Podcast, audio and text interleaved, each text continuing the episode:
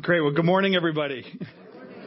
Again, if we've, if we've never met, my name's Kevin. I have the joy of serving as the lead pastor here and really excited.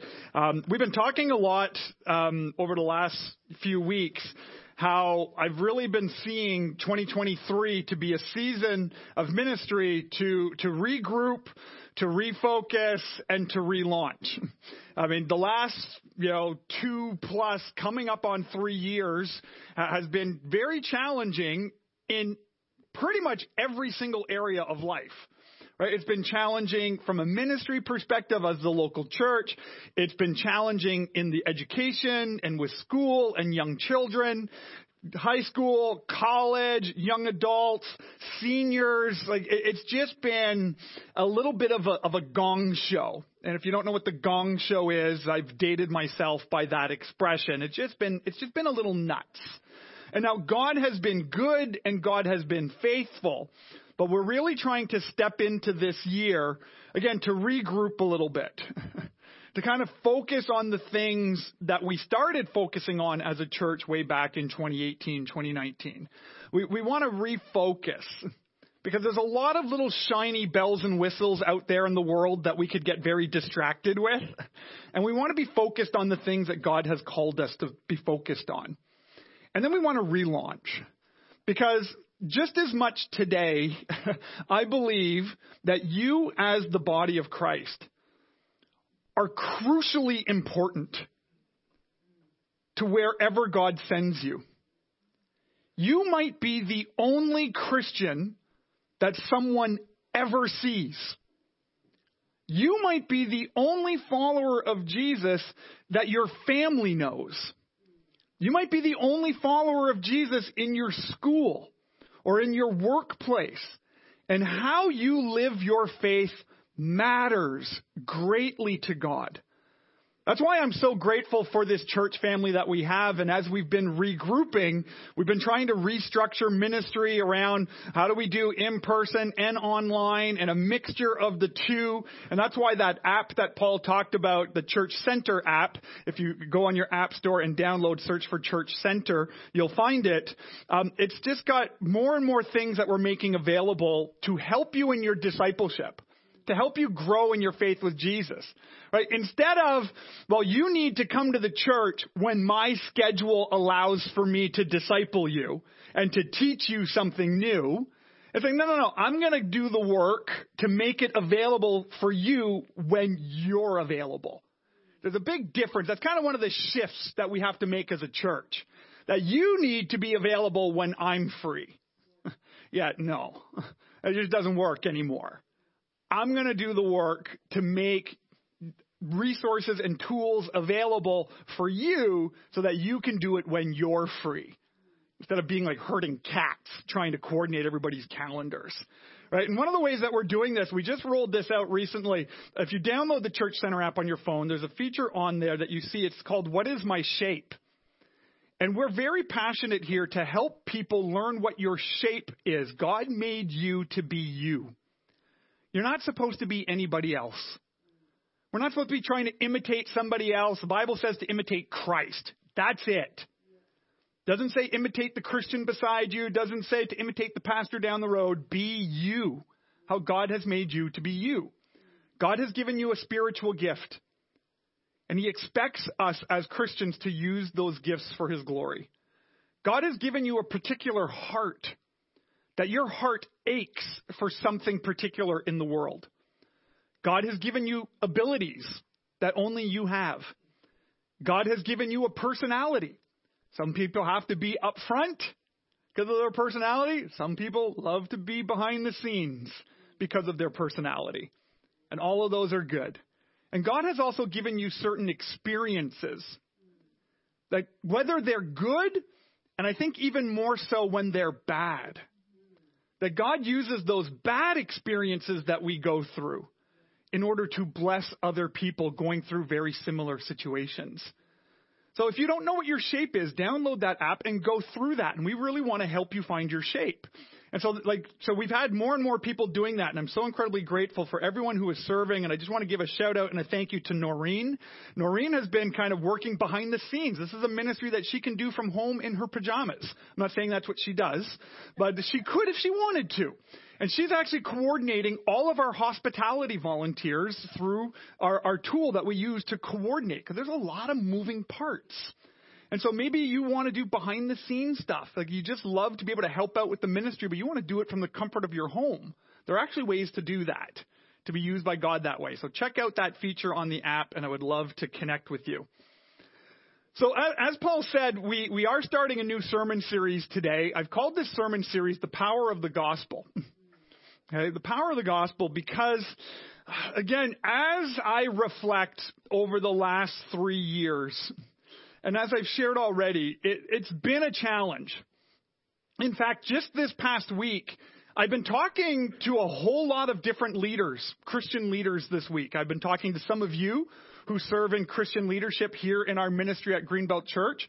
I've been meeting with other pastors here in our city from our denomination and from other denominations.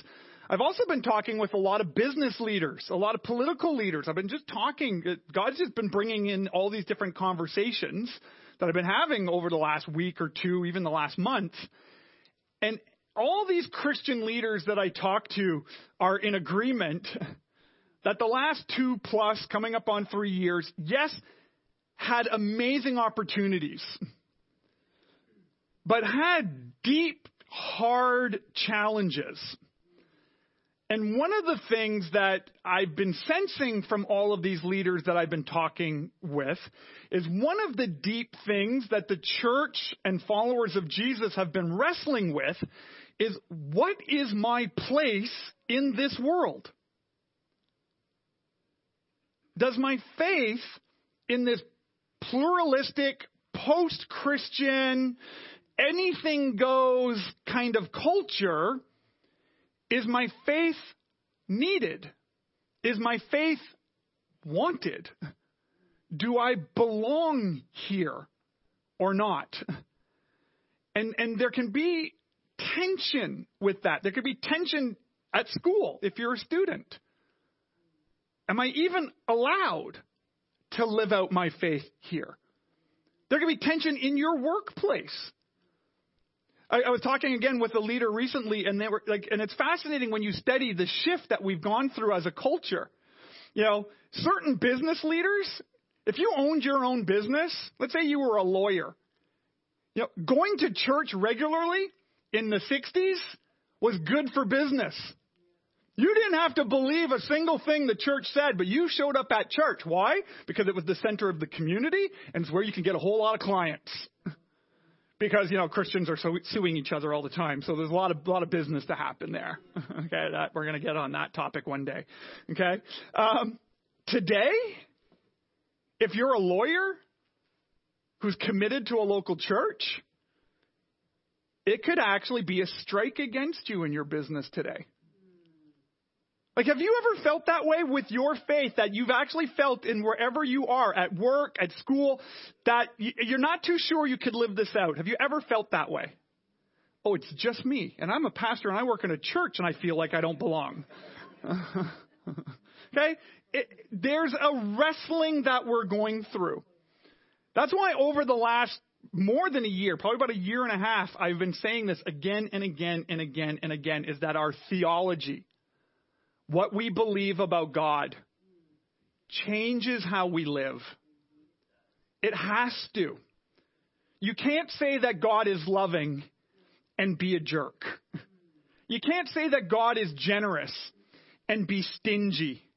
You can't say that the greatest commandment is to love God with all of your heart, soul, mind, and strength, but you barely think about Him during the week how we think about God, what we believe about God, is crucial for how we live our lives. And so that's why I want to spend the next several months going through the book of Romans. We're going to go through this letter of the New Testament right up until Easter Sunday. That's when we're going to conclude it. And the goal that I'm hoping that all of us will see is as we study this together and as we hear from God's word together, is that even in the most pluralistic, secular society, the gospel is powerful. That Jesus is needed, even in the regions that want nothing to do with him. You see, the, the Apostle Paul wrote this letter, and he wrote this to a very sophisticated audience. Right? He wrote this to the city of Rome. He wrote this to the churches in Rome. Now, as you study ancient Roman history, how many of you just love studying ancient Roman history as a hobby? Okay, we got like a few hands, a bunch of nerds here. Okay, I love it. Okay, it's good stuff. Those are my people. Okay, right? We, we kind of forget because we think of Rome as ancient, right? And the ancient people are ancient and we're so much more advanced and we're so much more sophisticated than they ever were, right? No, you know what? We have cooler toys you know, they didn't maybe didn't have cell phone with 5G and all of this kind of stuff like that. We have cooler toys, but in a lot of ways we've not changed at all. Philosophically, we've not changed. Kind of pluralistically, we've not changed. Dealing with social tensions, we've not changed dealing with corruption in government and in institutions, guess what? We've not changed. All of these things that we wrestle with in a modern day Canada, Rome had the exact same issues going on. And you know why it's exactly the same? Because people haven't changed. We're no different today than we were 2,000 years ago. We think the same, we act the same, we behave the same, we just have cooler toys. That's the difference. okay? And we might be living a little bit longer because of science and medicine. Okay? But this is what Paul is writing to. He's writing to encourage Christians. Do I belong here? Does my faith in this city matter? Or should I just huddle should I just kind of isolate? Should we just kind of sit in a basement and sing kumbaya and have a potluck and just wait for Jesus to return? okay? What are we trying to accomplish here? And so, again, so this is kind of the goal that I hope as we study this together. Now, just to kind of let you know how this works, if you're not familiar with this book of your Bible, Romans is the deepest, richest, most systematic, and what that means is it's a system. It means it's organized and structured. It's the most systematic theological book of your New Testament. And I think for that reason, a lot of us like to avoid it because it's like this is way too heady. I just want I just want to hear the Holy Spirit and and I just want to feel God touch my heart and those are great things and I love those things and some Sunday mornings I'm over there ugly crying because God's touching my heart. That's a great thing. But we're going to work a little bit on our heads because sometimes when we work on our heads, we got to, sometimes we, God can't speak to our heart because our head gets in the way. Right? Right? How many of you, that's how it works? Okay, a few more hands are starting to go up. You're waking up. Okay? We're going to be doing this a lot in this series, okay? And not you at Church Online, click thumbs up and comment that this is you as well. Okay? Our heads get in the way of what God wants to do in our hearts. So Romans, the way it's structured is the first 11 chapters, very heady. He, Paul is building this theology, this systematic theology, what you should believe about God, who God is, what God has done. And then the last four chapters are unpacking, so then what does that mean for your life? Again, because your theology should drive how you live. So he spends 11 chapters looking at what God has done, looking at who God is, and then starts asking some really tough questions. Is this making a difference? Is this making a difference in your workplace? Is this making a difference in your family? Is this making a difference in your school? Is this making a difference in your city? Is this making a difference in the world? So I'm going to start here. I'm going to read from Romans chapter 1 We're going to read the first 17 verses here together. And if you have a Bible, I would encourage you to follow along. If you do not own a Bible, I'd love to give you one today as a free gift. We got Bibles in the back of the room there that you could take with you as you leave today. I'm a big believer that every family should own a Bible. And if you are joining us at Greenbelt Online, just send me an email, kevin at greenbelt.church, and we will send a Bible to anywhere in the world. Anywhere. I don't care where you live. I will send you a Bible anywhere in the world. If you don't own a paper Bible, I'd love to get one to you, so email me for that. So, Romans chapter 1, starting in verse 1, it says, Paul, a servant of Christ Jesus, called to be an apostle, and set apart for the gospel of God. The gospel he promised beforehand through his prophets in the Holy Scriptures regarding his son, who, as to his earthly life, was a descendant of David. Talking about King David here. And who through the Spirit of holiness was appointed the Son of God in power by his resurrection from the dead Jesus Christ our Lord. Through him, we received grace and apostleship to call all the Gentiles to obedience that come from faith for his name's sake. And you also are among those Gentiles, talking to the Roman church, who are called to belong to Christ Jesus. To all in Rome who are loved by God and called to be his holy people. Grace and peace to you from God our Father and from the Lord Jesus Christ. And continuing here in verse 8 says, First, I thank my God through Jesus Christ for all of you, because your faith is being reported all over the world. God, whom I serve in my spirit in preaching the gospel of his Son, is my witness how I constantly remember you in my prayers at all times. And I pray that now, at last, by God's will, the way may be opened for me to come to you. I long to see you so that I may impart to you some spiritual gift to make you strong. That is, that you and I may be mutually encouraged by each other's, each other's faith. I do not want you to be unaware, brothers and sisters, that I planned many times to come to you, but I've been prevented from doing so until now, in order that I might have a harvest among you, just as I have had among other Gentiles. I am obligated both to Greek and non Greeks, both to the wise and to the foolish. That is why I am e- e- that is why I am I am so eager to preach the gospel also to you who are in Rome. For I am not ashamed of the gospel, because it is the power of God that brings salvation to everyone who believes, first to the Jew, then to the Gentile. For the gospel, sorry, for in the gospel the righteousness of God is revealed, a righteousness that is by faith from first to last, just, just as it is written, the righteous will live by faith. So, in, in this first part here uh, of the book of Romans, like most of Paul's writing, he's doing what's called an introduction. okay? And this is a kind of a formal letting, letter writing format back in those days. Now we don't we don't even do that anymore. Now we just text right? We don't introduce ourselves. We don't bring greeting. We just go, hey, you on your way? And then I look at it, and because you're not in my contacts, it's just a phone number, and it says, hey, you're on your way, and I don't know who you are. And so I say, no. because I don't want to show up in the back of some van or something like that, you know, and be really awkward. Okay? So, you know, but so Paul, so he spends some time, and as Paul does in kind of his fashion of, of run on sentences, it can be a little tricky to parse it and to figure out what he's talking about because he talks about one thing and then he's got to explain it. And then he talks, and then he mentions something else. Oh, and then I got to explain it. And then I mention this. Oh, and then I got to explain it. And he does it all within one sentence. right? It works well in Greek. In English, eh, not so much.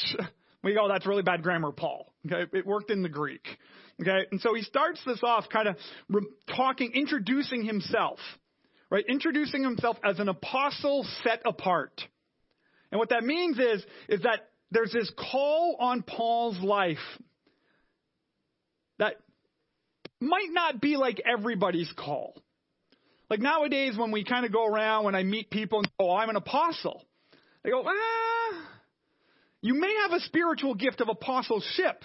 Not, I have no problem with that. But when we kind of go around introducing ourselves as apostles, I'm kind of leery about that. I, I fall in the camp that there aren't any more apostles. that the apostles were kind of done when the scriptures were written. Now he gives, the Holy Spirit gives the spiritual gift of apostleship, which means you're really good at starting up new ministry. You're, and you're actually really, really bored when ministry stays the same all the time.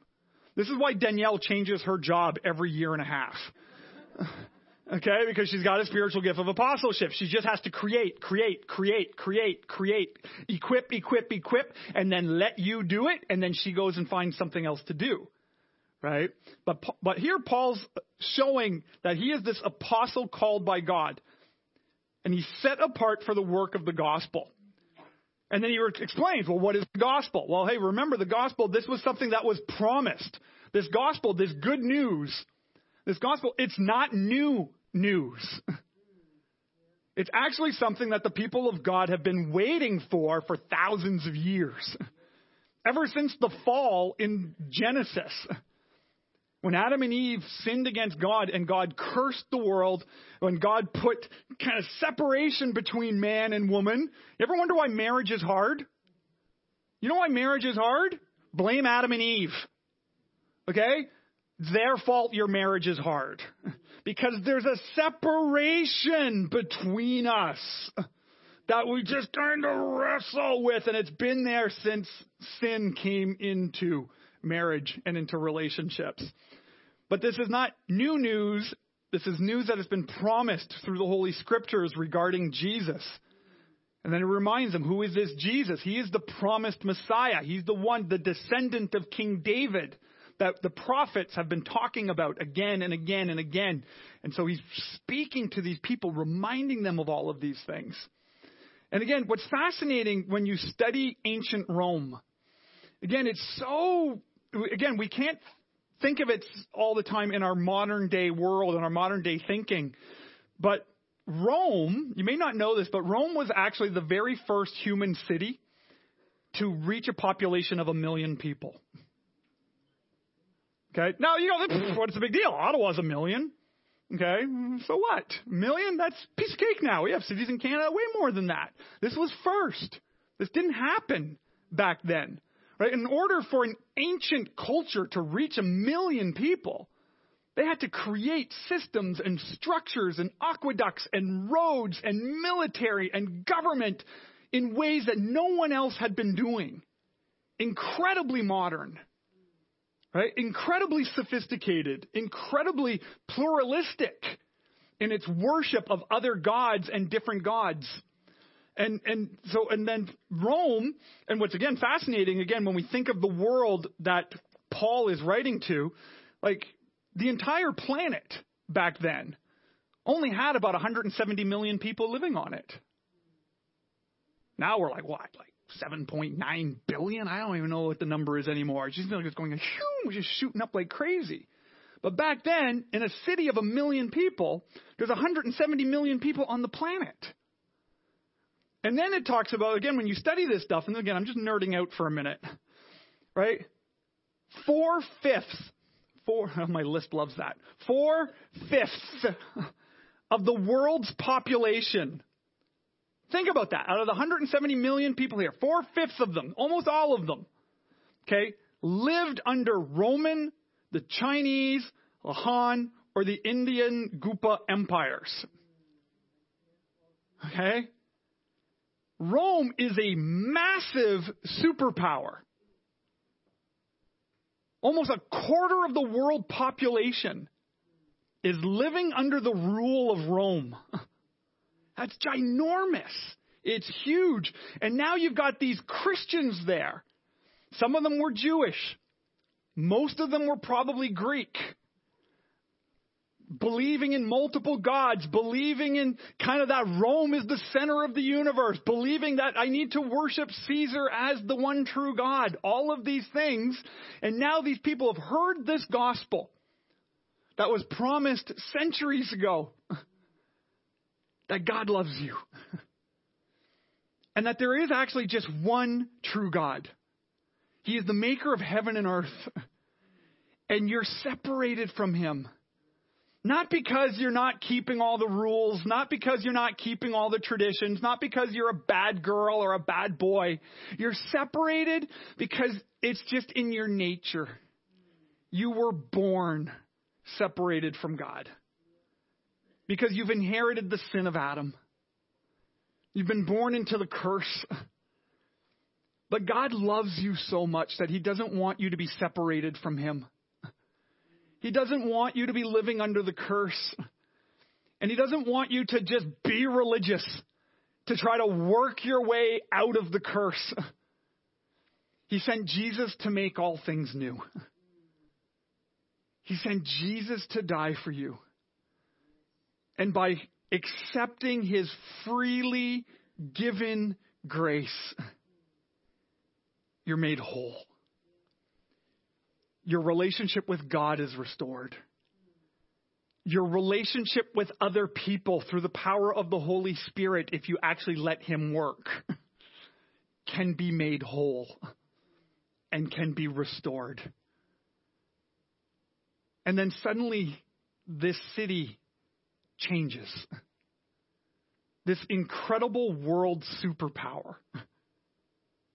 One person at a time changes.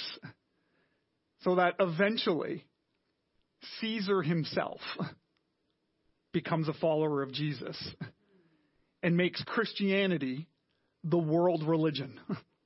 His world, anyways. And then what did we do? We turned it into a religion again about performing, act a certain way, live up to certain expectations, don't do this, do that, bow this way, pray that way, all of these things. And we made it again about the methods. And we've forgotten that it's about the good news of Jesus. See, it's the good news of Jesus that changes everything. And that's what the big idea is today. I encourage you to write this down so you can talk about this in your life group this week. Is that the gospel changes everything in us and around us the gospel, the good news of Jesus, of his life, of his death, of his resurrection, that changes everything in us. And then it changes everything around us.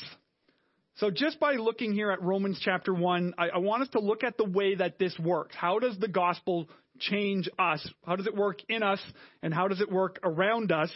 three things from the text here this morning I want us to highlight and look at. And then I want you to, I'm going to leave you with some questions, as I've been questioning in my own faith journey this week, of how is this playing out in my life? Is the gospel, is my belief of God actually making a difference around me? Okay, so let's look at a few things here today from Romans chapter 1. Right, the first thing that Paul highlights here, and this is what I love about this, this Romans chapter 1, especially, I think, in today's culture where some of us as Christians, some of us as churches, we're, we're starting to live in this victim mentality. Oh, what was us? Remember when the church was really popular? Remember when, you know, we had a voice at the table? Remember when we were respected? Uh, remember the good old days? And we start playing victim, right? In Rome, yeah, there was no seat at the table. They were all victims. In fact, they were fed to lions eventually. Talk about victim, right? But look at what Paul says here in verse 8. He says, First, I thank my God through Jesus Christ for all of you. Listen to this. Because your faith is being reported all over the world. Excuse me. You see, the gospel changes everything in us, it changes everything around us. The kind of faith that you and I are called to is a faith that impacts the world. See, so often we as Christians, we say, well, I have this personal faith in Jesus. I've got this personal relationship with Jesus. And we've made it so private and so personal that even the people closest to us don't know we're followers of Jesus. I've shared this story before. When, when I made the switch from being a computer consultant, I worked as a computer consultant for 14 years in Montreal. When I resigned to go into training and to go into pastoral ministry. Now, I, I had a lot of fear when I made that decision. I, I won't lie. I would wake up in panic attacks, going, "That was the dumbest thing. I can't believe that I did that. I should go get my old job back. Like, uh, what did I do? All of these things. There, there were some trust issues I was working on. But one of my greatest fears when I did that was when I handed in that letter of resignation. Would the people in my office be so shocked? Not because I was resigning to go become a pastor, but they, they were shocked that I was a follower of Jesus. That was my biggest fear. That as I resign from this great career, is the shock going to be, you're a Christian? right? We're called to a faith that impacts the world. When we say it's personal and private, what we mean is, is that it's for everybody. It's for every single person, regardless of their background, regardless of what religion they grew under, regardless of what language they speak, regardless of the color of their skin, regardless of their social status or how much money they make. It's for everyone. That's what it means by personal. But now in our culture today, we don't talk about government, we don't talk about sex, and we don't talk about religion. Oh, and those are my three favorite subjects. I love talking about politics and sex and religion. Not in the same conversation, mind you, but you know what I mean. Right? Our faith needs to impact the world. Right? Paul talks about this again in, later on in the, in the letter in Romans chapter 16 verse 19. It says, everyone has heard about your obedience, so I rejoice because of you. But I want you to be wise about what is good and innocent about what is evil. Right? In the most populated city in the world, this group of Christians are living in such a way that is bringing good news to the entire world. All 170 million people back then are hearing about this good news of Jesus by how the church is living out their theology over the last two plus years, and I've shared this before too, I've become quite obsessed on, bad news. there was a lot of bad news. There still is a lot of bad news in the world today. Like, we live now in a culture with 24 hour news networks, and, and I can easily go down a path to have that on all day long and get crankier and crankier and crankier and crankier because the world is just messed up. It is so broken. It is so hurting. And we hear bad news, bad news, bad news, bad news. And I think it's so crucial for us as followers of Jesus. We should, we have to be wise. We have to have our eyes open. We have to have a good understanding of culture, have a good understanding of the world. Absolutely. But we got to stop being so obsessed on the bad news and have our eyes open to good news. Jesus is working. Jesus is moving. Jesus is healing people physically, emotionally, spiritually, mentally, all over the place. God is doing that here. God is doing that in churches here in our city of a million people, in a very pluralistic government town. God is moving. Okay, as we regroup, we need to be reminded of the good news. We need to share our stories with one another in life groups. We need to be a little bit more bold in our faith. Do people even know? You know, we're all on our phones. We all use social media. When's the last time, if I scroll through your Facebook page, will I know you're a follower of Jesus or not? I'm just asking. If you follow mine, you'll know I'm really obsessed on what I'm eating these days and how much exercise I do. You'll know that. You'll know, you'll see all the pictures of my feet with my cat, and you'll see all those pictures. But if you scroll me on, find me on social media, will you know that the most important thing in my life is Jesus. Right? Because our faith needs to be known, it needs to be seen. Right? Good news. of what Jesus is doing in our lives has to be shared in a way that impacts people around us. It doesn't mean we have to knock them over the head with our Bible. It doesn't mean we have to like manipulate them and convince them and argue with them. But they should know that what we believe is important to us. And we can be respectful of other people's beliefs. We can be loving in other people's beliefs. But they should know what we believe. Right? Your faith is being reported all over the world. Is yours. Is mine. Is our churches. I mean, when I went to Colombia recently, I was so incredibly blessed to meet people for the first time who were bragging on you. because so many people from our church have been to Colombia on missions trips over the years, and they still remember you by name. They still pray for you by name. And they're so grateful that we sent you there. Does our faith impact the world? That's the first thing that Paul encourages us, encourages us with. The second thing that Paul talks about here is using our gifts to make us strong. Using our gift, using your gift to make you, make us strong. Right? Paul wants the church of Rome to live out their spiritual gifts. Look what it says here in verse 11 and 12. Excuse me. It says, I long to see you that I may impart to you some spiritual gift to make you strong. That is, that you and I may be mutually encouraged by each other's faith. Now, some people believe, well, this is why I don't have any spiritual gifts until one of the apostles show up and lay hands on me, and then it's through the laying of the hands that I'm going to receive a spiritual gift, and then I can do something.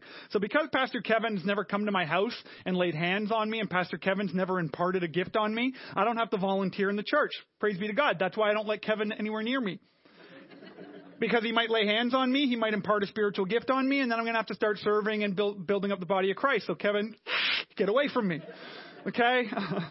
That's not what Paul means. Okay? And I, I get it that some of our brothers and sisters in Christ might believe this. Okay? I believe what this means is no, Paul wants to call out the spiritual gift that the Holy Spirit has already given you. You might not know what it is. And you might need Christian leaders, pastors, elders, prophets, other people in your life to help you see what that gift is. And you might need training and discipleship and, and moving forward and growing in how to use and exercise that spiritual gift. So that's what I believe Paul means by imparting. And that's where, again, as we refocus as a church, I desperately want you to know what your spiritual gift is. I do. I really do. Not to put you to work. Because that's not the goal. The goal is God has given you a spiritual gift that He wants to use in you to mutually encourage one another.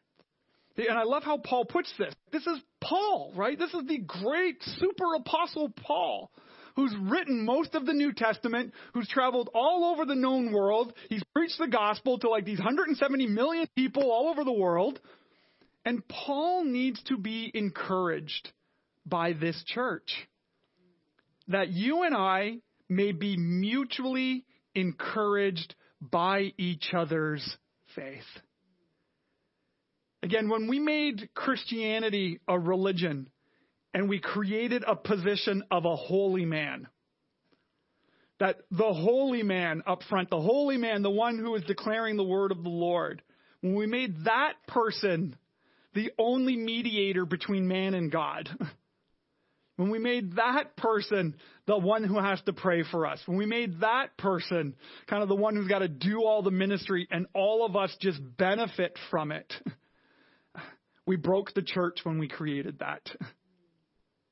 I need you to grow in your faith. Nothing encourages me more on my faith than seeing you growing in yours.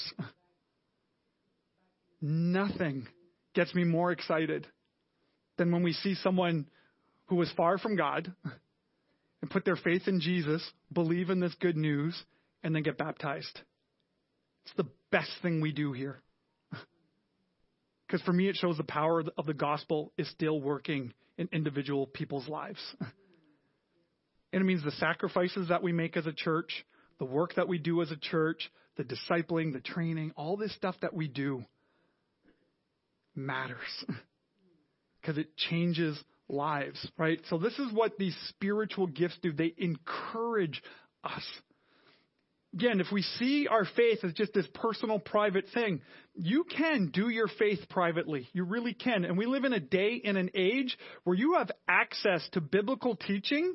And I can say this honestly, like I'm not offended by this when people tell me this. You can access biblical teaching on the internet that is better than my sermon. You just can. And I'm in no way offended by that. Okay? I'm okay with that, right? And so you can listen to sermons and deep, rich teaching and read books and all that. And, and, and, and I think Paul is the greatest worship leader on the planet. I do. You know, but you might not. And you can like download the best worship music on the planet. And you could do your faith privately. And there was a season of my life when I did that. Because when I was a brand new Christian, I was the only Christian I knew. Danielle wasn't a Christian. I wasn't attending a church. I had learned about Jesus on the internet. And, and so my faith was incredibly personal, was incredibly private. And I was learning and I was growing. I was studying my Bible every day. I was buying all these books. There was no Amazon back then. Weird, right? You had to go to a bookstore to get a book, you know, and then in downtown Montreal, find a Christian book. Good luck with that, you know, and so you're kind of trying to drive all over the world to find a book on the book of Revelation, because I've shared before that's what I was obsessed on back then, right? But it wasn't until I joined a small group when I got together, literally on Tuesday morning, I got together with a group of men. We got together at a local restaurant at 5:30 in the morning. We read a psalm, we prayed, and we told each other to stop being morons. That was our ministry. That's all we did. Read a psalm, pray, Kevin, stop being a moron. Kevin, stop thinking the whole world revolves around you, you moron. Kevin, treat your wife better, you moron. Kevin, spend more time with your little babies, you moron. That's all we did. We, it was very edifying and uplifting uh, as a ministry. Uh, and if you want to start a ministry like that, please let me know. but it wasn't until I was gathered with other people that my faith exploded. And what was crazy about that time in my own life as the brand new Christian is God was actually using me to encourage others. that I was actually pouring into the leaders at the same time as they were pouring into me. We need one another to be encouraged in this messy, complicated world that we live in. Okay? Don't go through it alone. Join a life group. Again, on that Church Center app is a list of all of our groups. Find one that works. A whole lot of them are getting deeper into this book of Romans. So if you want to get deeper into this, and I thank you, Jim, for putting those questions together. It's awesome that you do that. And so if you want to get deeper into this topic, do that. But there are other groups that are studying other things. My group, and we're going to like work out together. That's what we're going to do. We're going to work out, and then I'm going to teach you the Bible, how the Bible actually tells you to take care of yourself. That's what we're going to study. Find one that works for you. But the whole goal of these is to build meaningful relationships with each other. Because God wants to impart gifts on us to build one another up. That's what faith should do. Okay? Our faith should be known by the world. We use our gifts to make us strong. And then finally is this, and this is the challenge I want to leave us all with, is don't be ashamed of the gospel. This is how Romans 1 finishes in verse 16 and 17. The apostle Paul, who has been arrested and beaten, who has lost his status, he was like like he had like the best seat at the table. He was like a Pharisee of Pharisees. Like if, if there was a Pharisee party going on, Paul's invited. If there was a Pharisee conference, he was the primary speaker at it. He had everything that his religious culture had to offer him.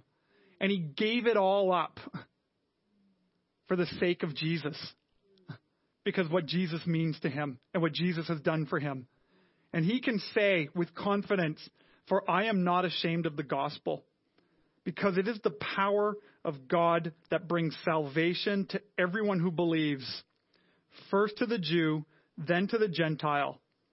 For in the gospel, the righteousness of God is revealed, a righteousness that is by faith from first to last. Just as it is written, the righteous will live by faith. Right? Again, in the most powerful city, in this superpower that has conquered so much of the known world, Paul reminds the church to never be ashamed of the good news of Jesus. I don't know what's going on in your life. I know some things, what you share with me privately, what you put publicly on social media. I don't know what the environment is like at your school. I don't know what the environment is like in your workplace.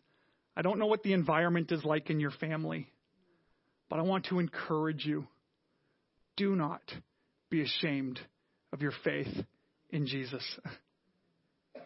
It is the only thing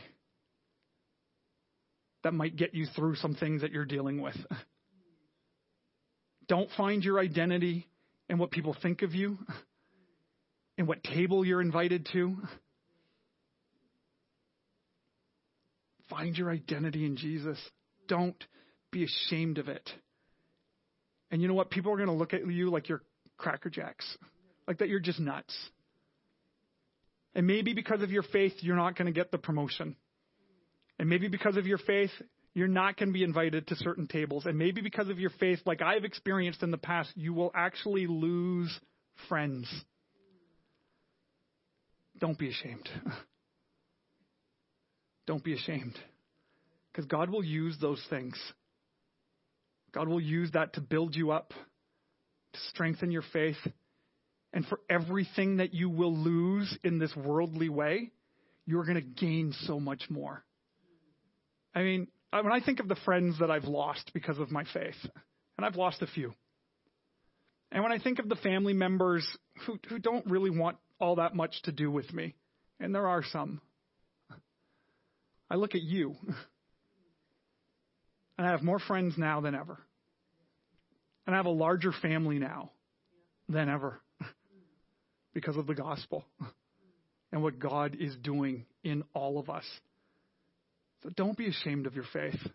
Don't be ashamed of the good news of Jesus, right? Again, you're gonna people are gonna think you're nuts, but Paul wrote in another one of his letters that that's awesome. It's cool when people think you're nuts. In 1 Corinthians chapter 1 verse 18, it says the message of the cross is foolishness to those who are perishing. But to those of us who are being saved, it's the power of God. I would rather non Christians think of me as a loon, as a nut job, because of my faith in Jesus, than for other things that the world is trying to convince us of right now. That's just where I land. I'd rather someone see me as someone who loves God with all of his heart, soul, mind, and strength. I want to be known as a man of integrity. I want to be known as a man who loves my neighbor as myself. I want to be known as a man who has served the Lord faithfully, with joy, with passion, with commitment, with humility and gentleness. I'd love to be known for my self control. I'd love to be known for my love. And if people don't want me sitting at the table because of that, I'm going to sleep like a baby. it's okay. because it's that life lived out by the power of the gospel that will change the world. It might change someone in your workplace when they see how you live and how you act differently. It might change someone in your family because they see how you're just living differently. Who knows how it's done? But when these Christians in Rome, living in the most pluralistic culture of their of the of human history, when their faith can change the world, that's why I'm not worried about our world. And I'm not worried about our culture. And I'm not worried about how the world sees the church now. I kind of because when there's more and more and more spiritual darkness, the light of Christians should shine brighter and brighter and brighter. That's how darkness and light works. So don't be ashamed.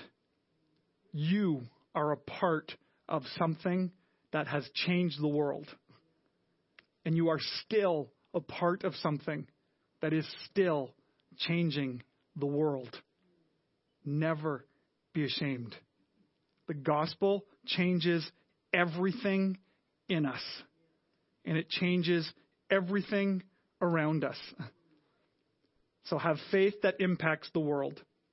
Use your gift to make you strong and to bless others and make them strong. And don't be ashamed of the gospel. And maybe you're here today and you've joined us or you joined us online and this idea of this kind of gospel that I kind of described earlier that it's not about religion, it's not about keeping rules and traditions and all of these things, but it's this truth that you were created in the image and likeness of God. And, and you were not created to be worshiped. Have you kind of noticed famous people? They all seem to like end up as a train wreck. You know why? Because we're not designed to be worshiped. We can't handle it. Our egos, our sin, everything gets in the way. Even pastors, when they become the end all be all, why is there so much moral failing among so many leaders, Christian leaders? We're not meant to be worshiped. You were created to worship. That's why you worship that sports player, that celebrity, that pastor.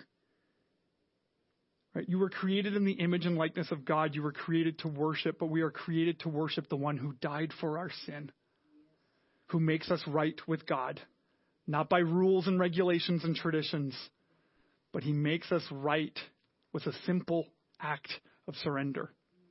When we say, Father, forgive me, a sinner. And you can pray that today if you've never done that before, church online, here in the room, by just saying, Father, forgive me, a sinner. Come into my life, make me new. If you pray that way, Church Online, a little pop up shows up. Please just click that and let us know you did that. If you did that in the room today, come and speak to me in the cafe after the service. I want to celebrate and rejoice with you. Because that is the power of God. The power of the good news, the power of the gospel is that He is still working, even in our city of a million people, even in our world of seven plus billion people. The power of the gospel still matters, and you are still a part of that work. So let's pray. Lord God, I praise you and thank you that we have the privilege and the joy of being a part of the work that you are doing in the world. I thank you for everybody here at Greenbelt Church who are using their gifts and their talents as a blessing to one another.